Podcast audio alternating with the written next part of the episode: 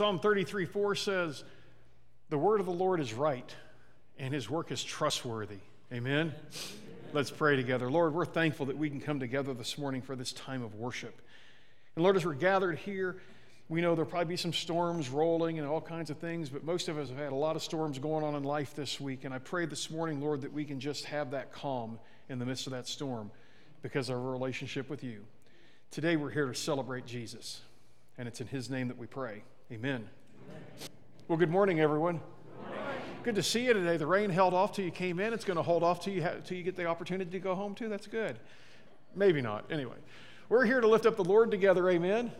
We're glad that you've chosen to do that with us today. It's a beautiful morning to do this.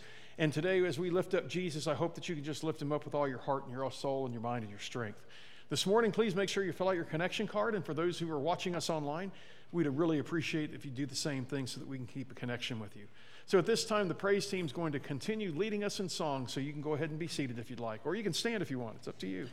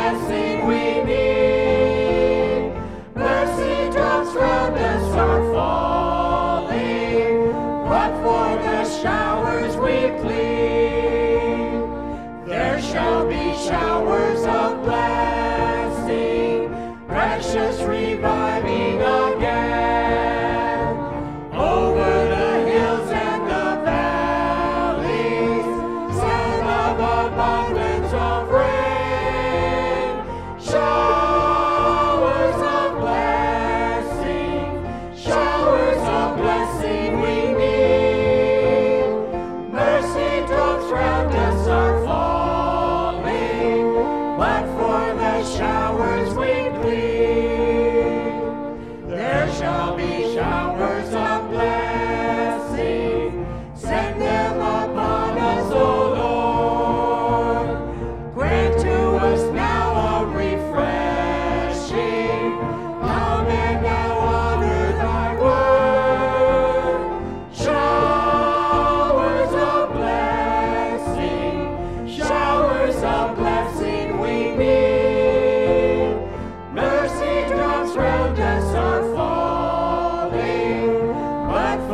Showers we plead.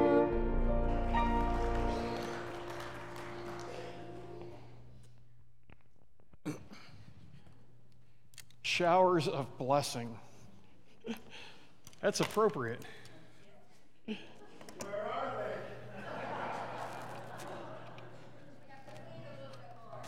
I don't know. I was kind of bummed out when we went on the trail yesterday. I was looking for more mud. Little Isla was riding with me, and she's like, where's the mud? I'm like, I don't know. My truck likes to find mud. But we had a good time.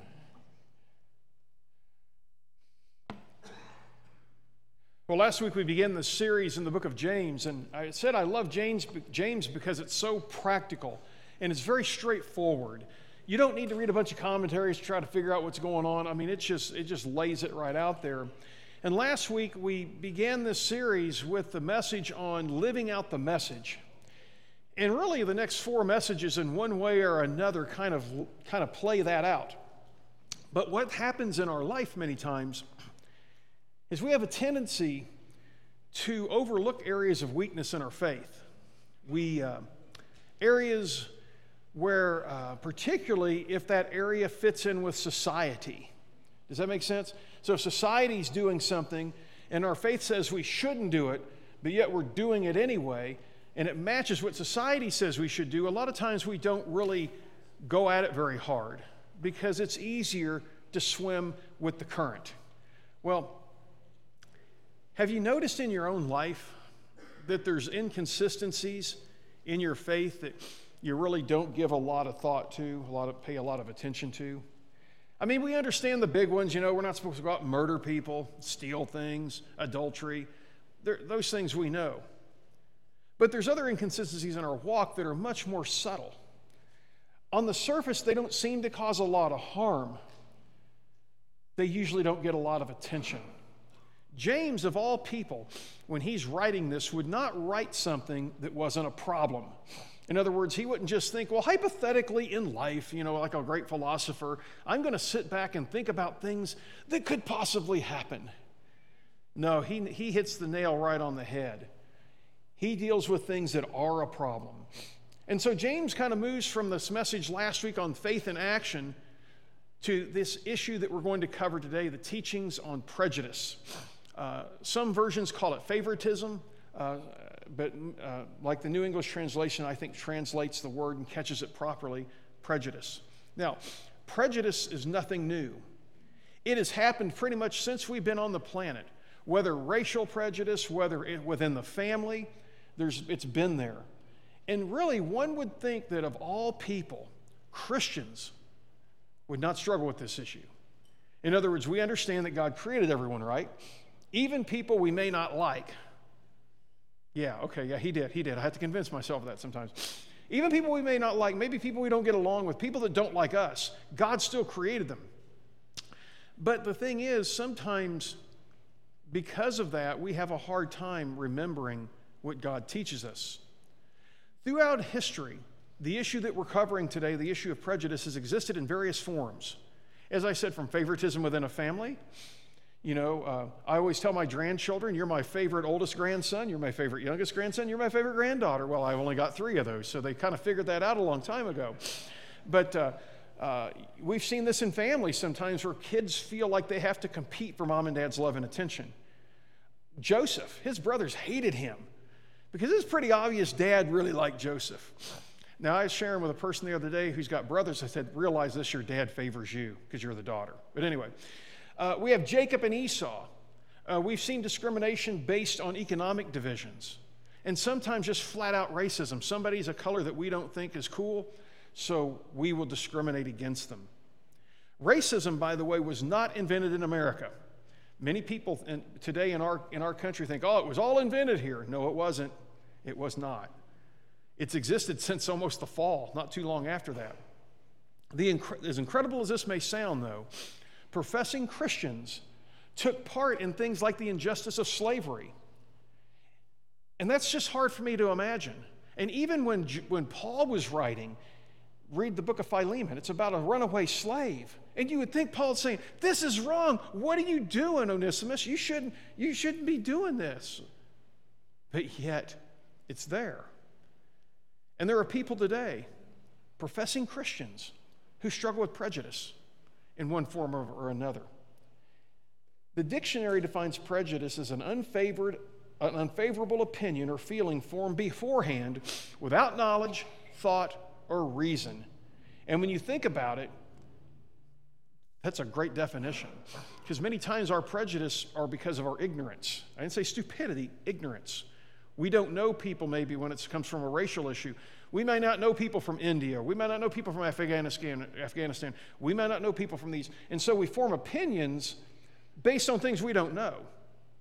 Now, biblically, the flavor of the word is very close to the same thing. It would include showing favoritism, which includes treating one person better than another or one group better than another, giving favor at the expense of another group, because you're so focused on this one, you don't, you don't pay attention. So this morning, the big idea to the message is this, that true religion or faith, which I like better, does not show prejudice toward others. It is not what we're called to do. And we're going to see three reasons why in James uh, chapter two. We're going to begin in verses one through four this morning as we look for these reasons why there should be no room for those who call, by the, call themselves by the name of Jesus for prejudice in their life. So let's begin with James chapter one, verses one through uh, chapter two, verses one through four. It says this: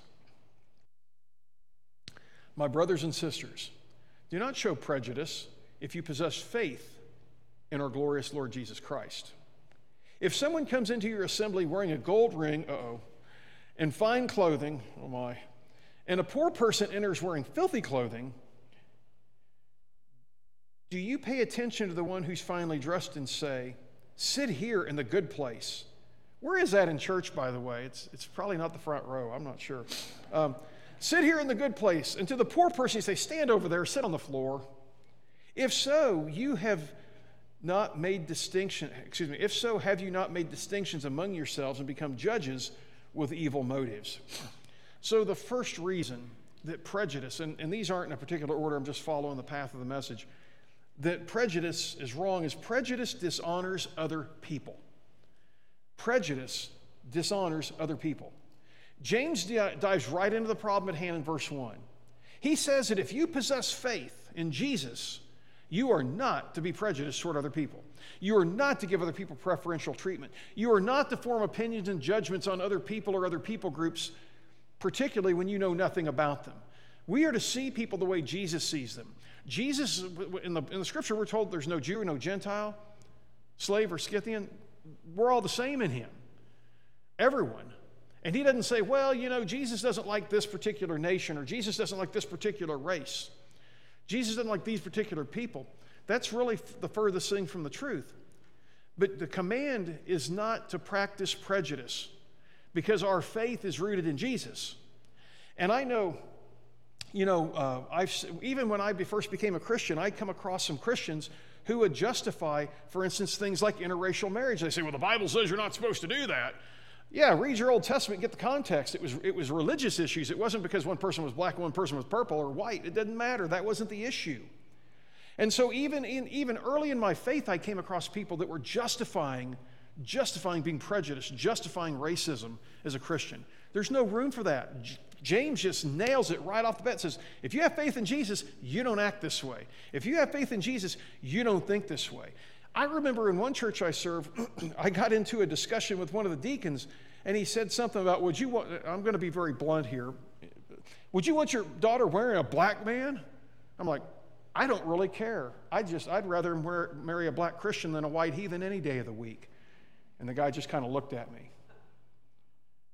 See, as Christians, it shouldn't matter what color the person is my daughter brings home. It's who they are. It's not their skin color. Or it's not, well, I don't like this people group.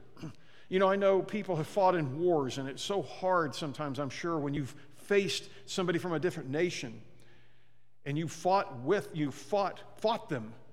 They killed your friends, not that person, but that group. It would be so hard, admittedly, not to have prejudice toward them. But see, as Christians, we're called not to. Was Jesus prejudiced? When those Jews beat him to death and hung him on a cross, and he said, I hate the Jews. There are Christians today that will promote hate against the Jews. That's prejudice, folks. We're not to do that. We are told that if we possess our faith in Jesus, we are to listen to this command. Now, in the direct context, he's speaking of brothers and sisters in Christ. He's talking about those coming into the assembly. It doesn't exclude anybody else, so there's not an out on this. But the thing is, the church from the very beginning, soon as the church got going in the book of Acts, what was one thing they struggled with? Prejudice. Jew, Gentile.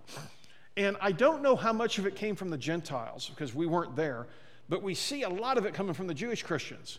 Hey, you got to become a Jew before you become a Christian. Now, I think some of that was because they genuinely felt, because they didn't know any better. They felt like, hey, we have been God's chosen people, rightfully so, and this is what we had to do. So before you can take this big step to Jesus, this is what you need to do. And I'm, I'm convinced a lot of that was, was out of just ignorance, not, not malice. But there was some of it was out of malice also. But the church struggled with that. But the other thing the church struggled with, rich versus poor. Now, I'm not justifying it, okay, but I'm explaining the background. Today we have poor, we have pov- extreme poverty. We have poor people. We have middle class that has a whole, you know, from lower middle class to upper middle class. We have rich, we have wealthy, and then we have people like Bill Gates. uh, we got a whole gamut, but in that society, you either were a have or a have not. There really wasn't much in between. And so when somebody would come into the church, in a way, I'm not justifying it, but in a way I kind of understand why they'd be, oh man, here comes somebody, this rich, it'd be like if a, a movie star started coming to church or whatever, somebody of great wealth, we would have to make sure that we don't give them preferential treatment because of who they are. But inside of us, we'd be like, man, if, if I can get, I don't know, Tom Cruise to get rid of Scientology and come into church, and the ladies would like it for one thing, but, and man, he can, he can in his movies, he could talk about First Christian Church in his, in his next Mission Impossible movie. I mean, it would be awesome. He could talk about before he whacks somebody, you know, that needs it, he could say, you need, you need, you need Jesus, you know. I mean, he could have a great influence. And so I understand why the temptation is there. By the way, this is why I stay out of uh, out of your all's giving in church. I don't want to have that pressure of thinking, wow, this person gives a lot of money, this one doesn't, so this person, I don't want that temptation. I don't want to deal with that. But see, the term prejudice or partiality in some versions comes from the Greek word that's for face. And prejudice or, fa- or prejudice and favoritism is judging others based on their appearance. That is at face value. The Hebrew idiom means to lift up the face, that is to show favor.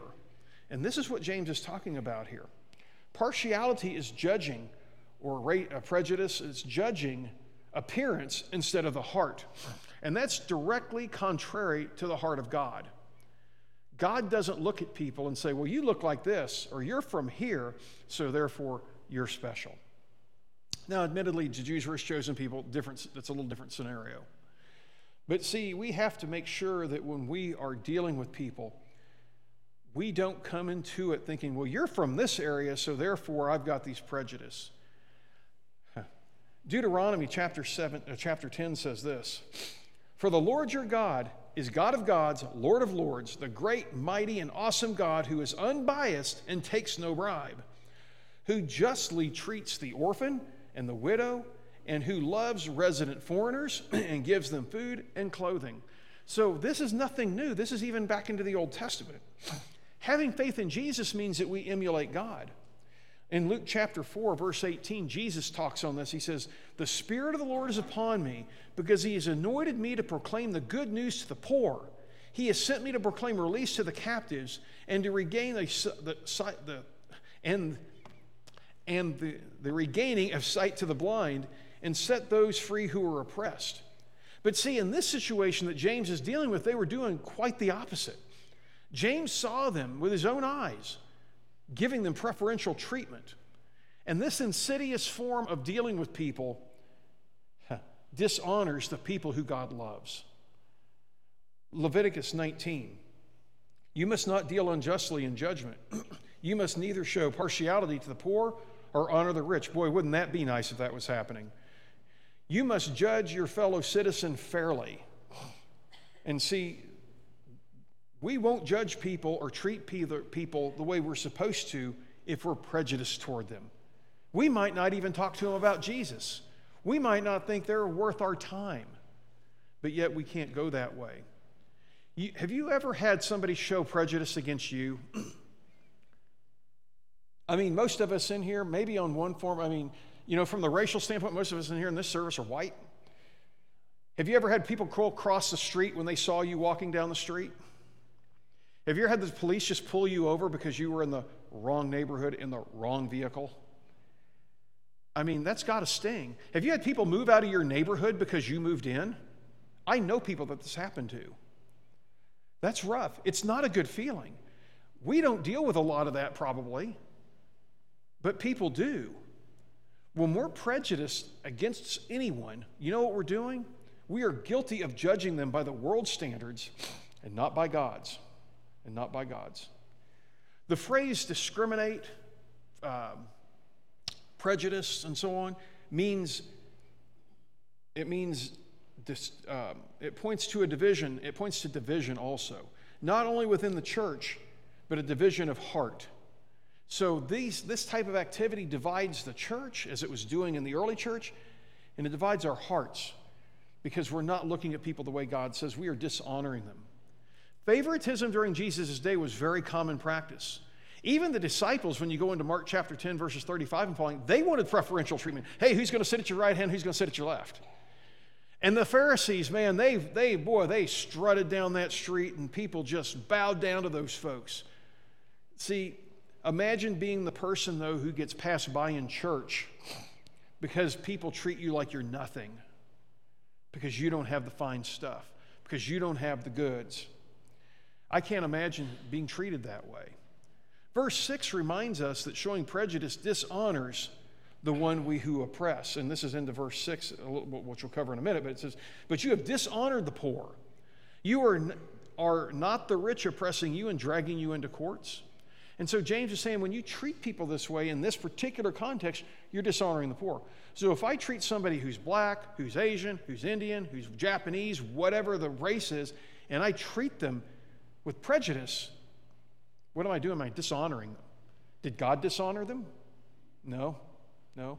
If I'm treating somebody who's rich better than I treat somebody who's poor, am I honoring that person or dishonoring? I'm dishonoring them. Would God dishonor them because they don't have a lot of material stuff? No, neither are we. We are not to dishonor people because God doesn't do it himself. That person that you show prejudice toward, Jesus died for. I think that's a pretty big deal. So just remember when you start feeling prejudice, and, and I understand sometimes why that happens, but we have to root it out. It has to be pulled out. That is a poisonous root in your life, and it needs to be taken care of. Let's look at verses five through nine. "My dear brothers and sisters," now I love the way James does this because he's really putting some velvet over the hammer. And he says this, "My dear brothers and sisters, did not God choose the poor of this world to be rich in faith and heirs of the kingdom that he promised to those who love him? But you have dishonored the poor. Are not the rich oppressing you and dragging you into courts? Do they not blaspheme the good name of the, of the one you belong to? If you fulfill the royal law as expressed in Scripture, you shall love your neighbor as yourself, you are doing well. But if you show prejudice, you are committing sin, and you are convicted by the law as violators. So here's a second reason prejudice is, is wrong. It dishonors God. If you're paying close attention to the first point, this point really dovetails right into it. The early church had so many poor people in it, it was so tempting to pay, to pay special attention to somebody who wasn't because of the benefits. Now, that, then you have to ask the question, are you really honoring that person with wealth, or are you just honoring what they have? You know, I've always said, I've talked to some, you know, people before about this, if you're super wealthy, how do you know if the people around you are really your friends? I've said this before, you know, professional athletes, some of them that have grown up in horrific, almost just horrific circumstances. I mean, some of them are on gang violence and everything. And then when they become rich, and you know, because of their athletics, who do they hang out with? The same people. You know why? Because those folks were there when they had nothing, and they feel like they can trust them.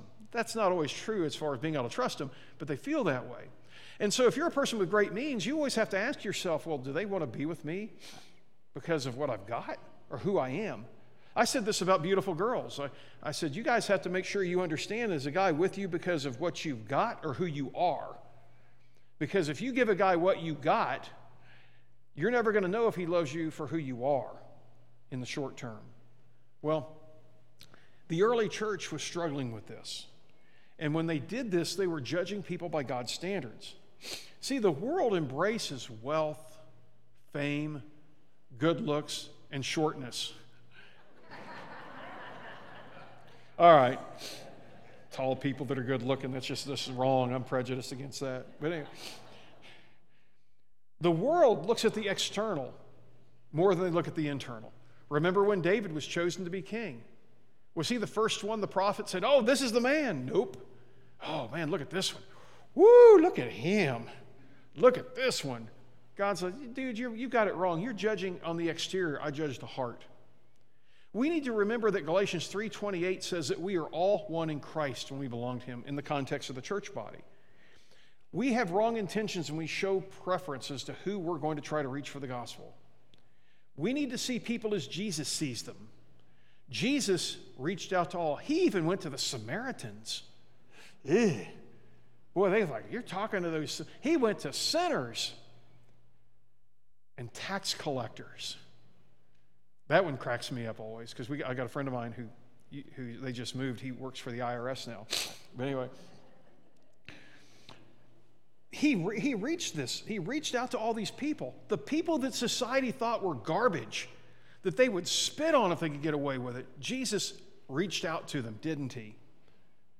Who are the people you figuratively spit on that you're like, no way on earth would I share the gospel with that person?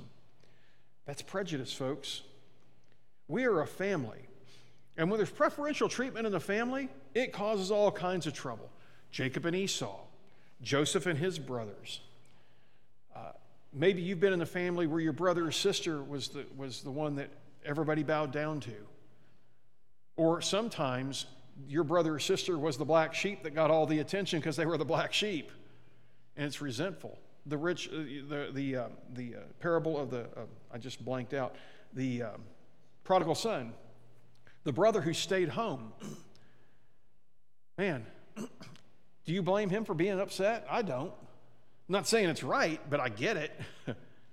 When we show prejudice, we hurt ourselves because we become judges with evil motives. And that is something we do not want to become. We are taking the place of God when we show prejudice because we are rejecting the one who God wants to accept. God says, I want this person. I'm saying, I don't. And if I don't, you don't.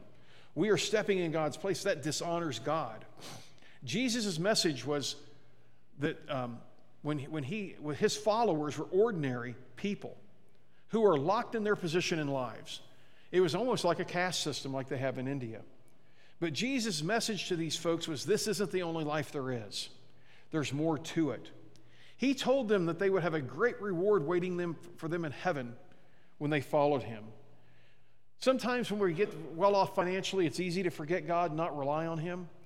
And Jesus, or excuse me, James said, you know, these people that you're worshiping and adoring, they're dragging you into court. They're taking advantage of the advantages they have in the legal system to defeat you in the courts. But see, when we do, we're called to treat everybody equally. Because when we don't, we dishonor God because we take God's place. And we try to tell God who's saved and who's not, who's worthy and who's not. See, the God who decides who gets to hear the message of salvation, we become the God that determines how others get treated in the body of Christ. And verse six once again reminds us that showing prejudice dishonors the ones that we oppress. Some people would rationalize their preferential treatment by saying, well, they're fulfilling God's law to love your neighbor as yourself. And they narrow that scope of what their neighbor is. Well, my neighbor's that rich dude. Jesus will have none of that. Our neighbors are more than just the people we know. And Jesus taught that over and over and over again. James says in plain language that when we show prejudice, we are committing sin. The early church was not carrying out the mission that Jesus gave them. Remember in Acts one, Jesus told the disciples, hey, get out there and take the gospel to all the world. And they're like, nope, not doing that, because there's some nasty Gentiles out there and some stinking Samaritans that we don't want to even walk on their filthy turf. Well, Jesus, uh, God fixed that, didn't he? It's called persecution. Got them out of Jerusalem. Kind of changed their tune. But see, they felt that Jesus was a Jew, therefore the gospel was for the Jews. And it wasn't until the stoning of Stephen that they decided, and the persecution that followed, that like, you know, we probably ought to get out of Jerusalem and do what God told us to do. It took Paul later in, and later on Peter in Acts chapter ten, verse thirty-four, to take the gospel to all nations. Peter discovered that there's no prejudice from God, that he doesn't favor one people over another. When we show prejudice, we are dishonoring God. Let's look at verses ten through thirteen. For the one who obeys the whole law but fails in one point has become guilty of it all. For he who said, do not commit adultery, also said, do not murder. If now if you do not commit adultery but do commit murder, you become a violator of the law. Speak and act as those who will be judged by the law that gives freedom. For judgment is merciless for the one who has shown no mercy, but mercy triumphs over judgment. The last reason prejudice is insidious and horrible is that it dishonors you. So it has an effect on you. See, in the Old Testament law, and James goes here, now some people have misunderstood this and say, well, look, James is a legalist. He's going back to the law. No, he's going from a lesser to a greater argument. Okay, you ever done that? Lesser to greater. And so what he's saying here, he says, listen, you guys know, because you're well versed in this under the law, that if you got all these laws, but if you break one, one time, you're guilty of it all. And by the way, that's why we had the Old Testament to show us that we can't do it on our own. And that's the point that he's making here. He says, in the law, you were expected to do things, but when you broke one of them, you were guilty of it all. So what James is saying is, oh, by the way, we are judged, as the actual term he uses, is we are, we are to speak and act as those who will be judged by the law that gives freedom. So he's going from the Old Testament law, the lesser, to Jesus, the gospel, the greater. And he says that the penalty in the Old Testament was for failure to keep one point of law was you're guilty of all. We're held to a higher standard than we were under the law. And we have God's grace and all this, we understand that. But ultimately, when Jesus, or excuse me, when James says, when you violate this law, you're, you committed sin, this is actually more egregious than even what happened in the Old Testament, because the law, the Old Testament law was not on the same level. It was lesser than the New Testament. And so if one violation made you guilty, one of us as a, as a Christian, I can say, well, you know, I tithe, I pray, I don't cheat on my wife, I don't, I keep the other commandments to the best of my ability, I do this, I do that. But if I'm prejudiced, if I have prejudice against people, I got a problem. I can't just overlook it. I can't rationalize it. I can't excuse, well, I fought in the war against X Y Z people. Yes, you did. But you're not fighting the people you see now. And so we have to understand that when we come to this point where we try to rationalize our sin, what we're doing is we're saying it doesn't matter. And if it doesn't matter, James wouldn't write about it. And if it doesn't matter, it, it wouldn't matter at that point, but it does. We dishonor ourselves because what we do is we start acting like those who aren't saved. And, we can, and that's not the way we're called to be. We should judge, if you will. And by the way, we can, be, we can judge the way things happen. Because in the passage I'm going to share with you that everybody that's, that didn't even read a Bible knows, do not judge so you will not be judged. For by the standard you judge, you will be judged, and the measure you use will be measured, will be the measure you receive. Now, most people just stop at verse one. You're judging me. God says you can't do that. You can judge actions. Now, I can't say you're going to hell because you're a horrible person, but I can say this path you're on is not a good path. But what about verse two? By the standards you judge, because he's saying you're going to, you will be judged. The measure that you use, we measure it against you. And then later on in that same chapter, a few verses down, he says, oh, by the way, don't cast your pearls before swine. How can you do that if you're not making an evaluation or a judgment? So what's being criticized here is hypocritical judgment. What's saying is, I'm a thief, and you, you're a liar, so you're worse than I am. It doesn't work that way. And think about it. Do you want to be judged harshly? Do you want to be judged harshly? Do you want to go by the letter and the tooth of the law when you're, when you're standing before God? See, to James, the true purpose of the law is not to chain evildoers, but it's to set people free, because we have the law of freedom. The law of Christ gives us freedom from sin. It also sets us free from selfishness. We don't have to live that way. It gives us freedom from fawning over the rich or fawning or discriminating against other people. It frees us from the oppression of, of anybody, and it turns trials into joy, although the trials aren't joyful at the moment, but they can be joyful in the end. It frees one to love the unlovable by the world's standards. See, you're told certain people you can't love. You're free in Christ to love them. You're told that when somebody mistreats you, you have to hate them. You're supposed to get back at them. But the freedom of the gospel says, no, you don't. You can love them. You don't have to get back with them. If there's any retribution, God will deal with that. But you have freedom. It frees us from the constant competition and self-promotion that society grants to us. We don't have to do that stuff. We have freedom in Christ. Verse thirteen points out that if, if we want to be judged mercy, mercy, mercy, mercy with mercy, gosh, you ever get a word just doesn't come out? I had that last week too. It's my Alzheimer's or whatever, but anyway. We have to do the same. If I want mercy shown to me, I've got to show mercy to other people. And me being prejudiced is not merciful. Point blank, it's not merciful. It's sin, and it dishonors me. You know, favoritism can seem so trivial, but it's so essential that we guard against it. If we try to win only certain types of people to Christ, we're showing favoritism. God will not bless that type of attitude in us. And honestly, folks, I'm so thankful in this church that I've seen people from different races, from different backgrounds, and people have just loved them and accepted them. That's the way it has to be.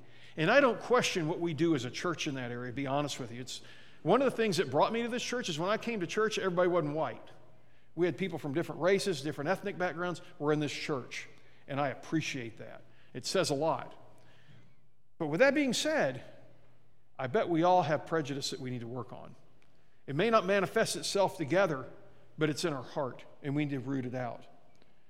Favoritism is not consistent with the teachings of Jesus, and it shows a lack of mercy. As a Christian, this is one of the areas that we cannot be like the world. We can't be like them anyway, but this is one we can't be like the world. We have to love everyone. We might not like what they do, but we have to love them. Let's love people because Jesus did. If for no other reason, if you can't do it, you know, when I'm dealing with problem marriages, I will tell them, treat your spouse that's being horrible to you like Jesus would because Jesus tells you to. If you can't do it for any other reason, do it for that. And you might be surprised what happens. As Christians, we have to make sure that we rid ourselves of prejudice against any people, against any people group. Our application is that since we're all created in the image of God, we betray our faith in God when we show partiality within the body of Christ or throughout our lives. So our challenge is, find it, pray about it, root it out, and you'll be a better person for it. This morning, our praise team is going to come and lead us in a song of decision. decision. And if you have not accepted Jesus Christ as your Lord and Savior, we invite you to come forward this morning to do that. God doesn't color, care what color you are, what, how tall you are. Well, maybe, I don't know. How tall you are, how good looking you are or you're not, how much money you've got in the bank. He doesn't care. He loves you for who you are. And he loves you so much for who you are that he sent his son to die on the cross for you. And if you need that wonderful gift this morning, we offer it to you. If you're an immersed believer and would like to make First Christian your home, we'd love to have you come forward this morning. We could extend the right hand of Christian fellowship to you. And if you're struggling, and you need prayer, if you'd like prayer, myself or one of our elders, Roger, would be glad to pray with you. But if you have a decision, now's the time as we sing our song of decision. Let's stand together as we sing.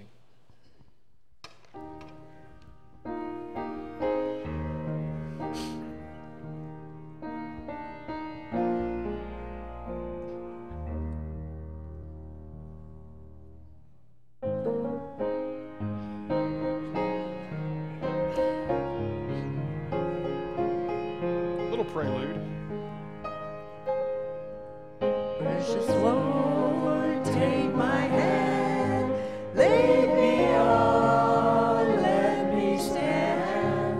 I'm tired, I'm weak, I'm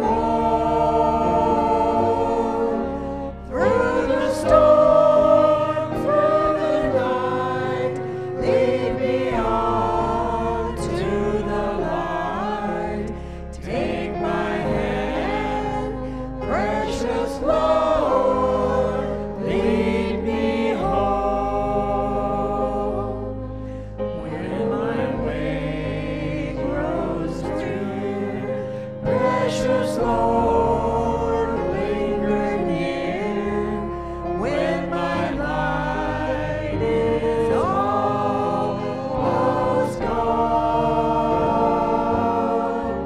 hear my call. I fall,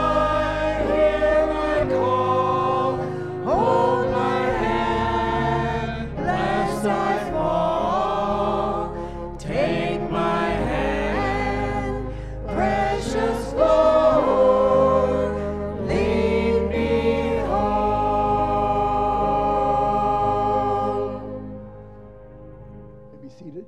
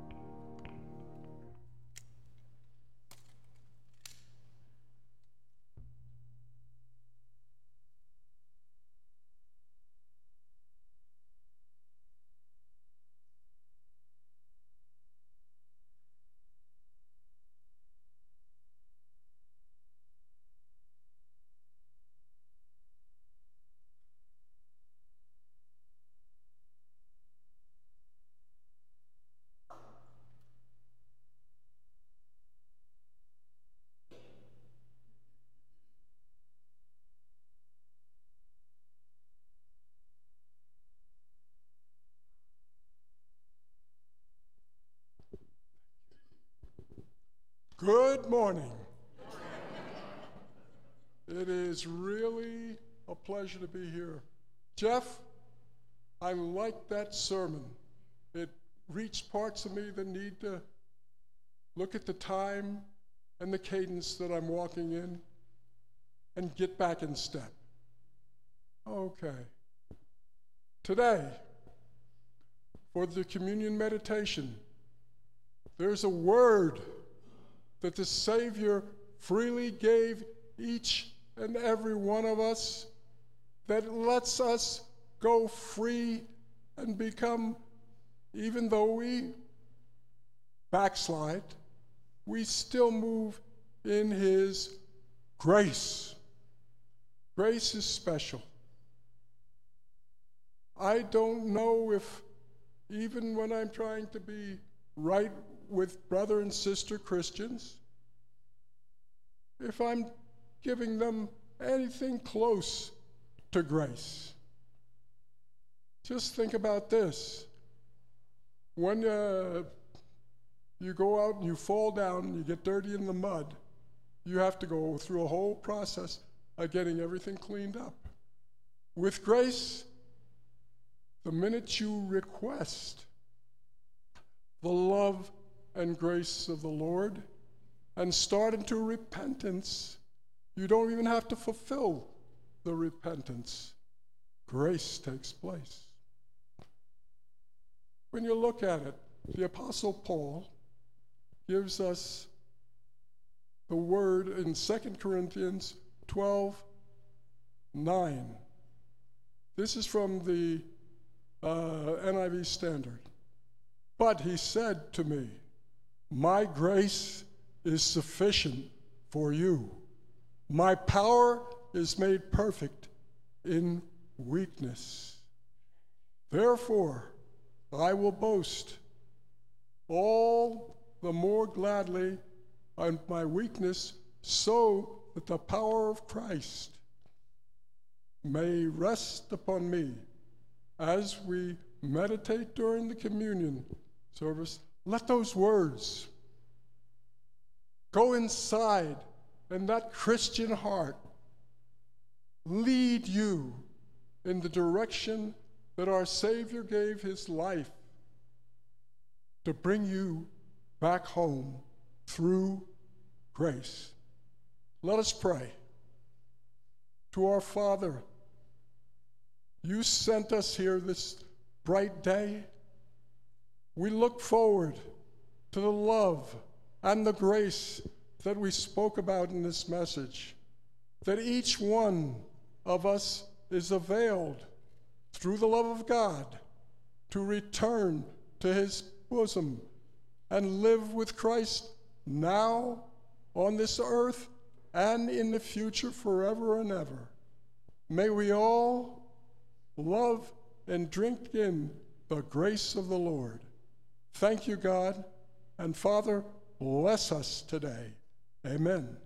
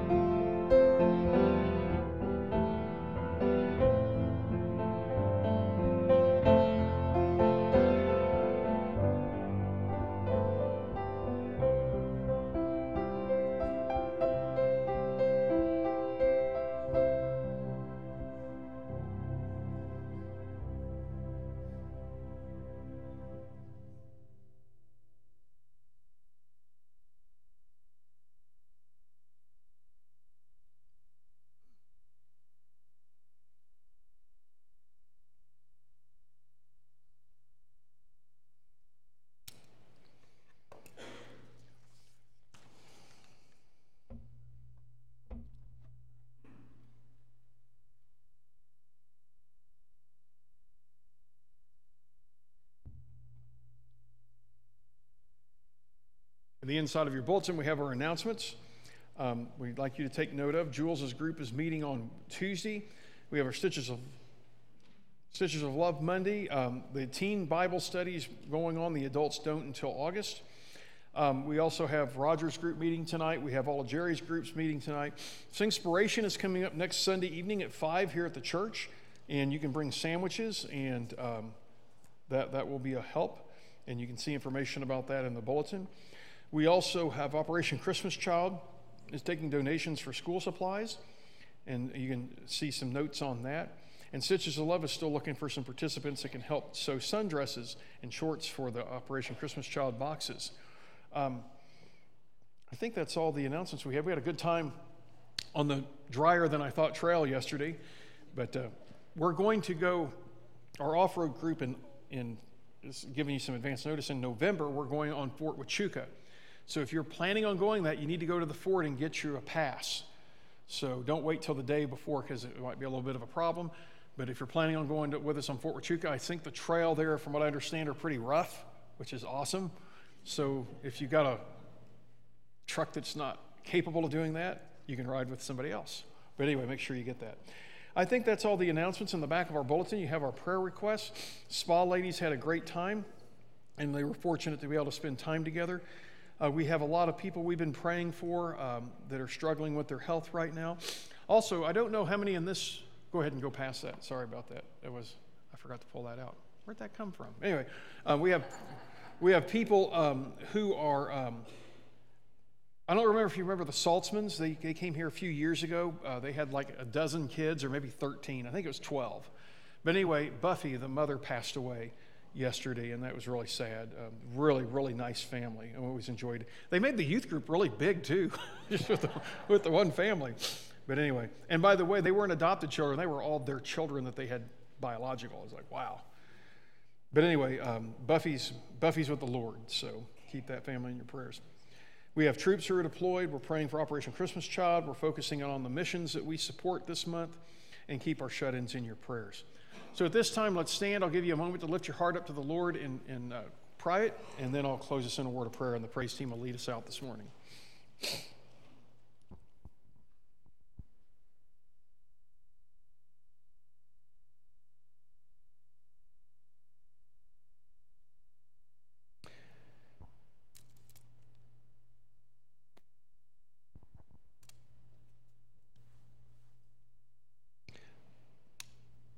Father, we thank you for all the prayers that were lifted up to you, that you've heard.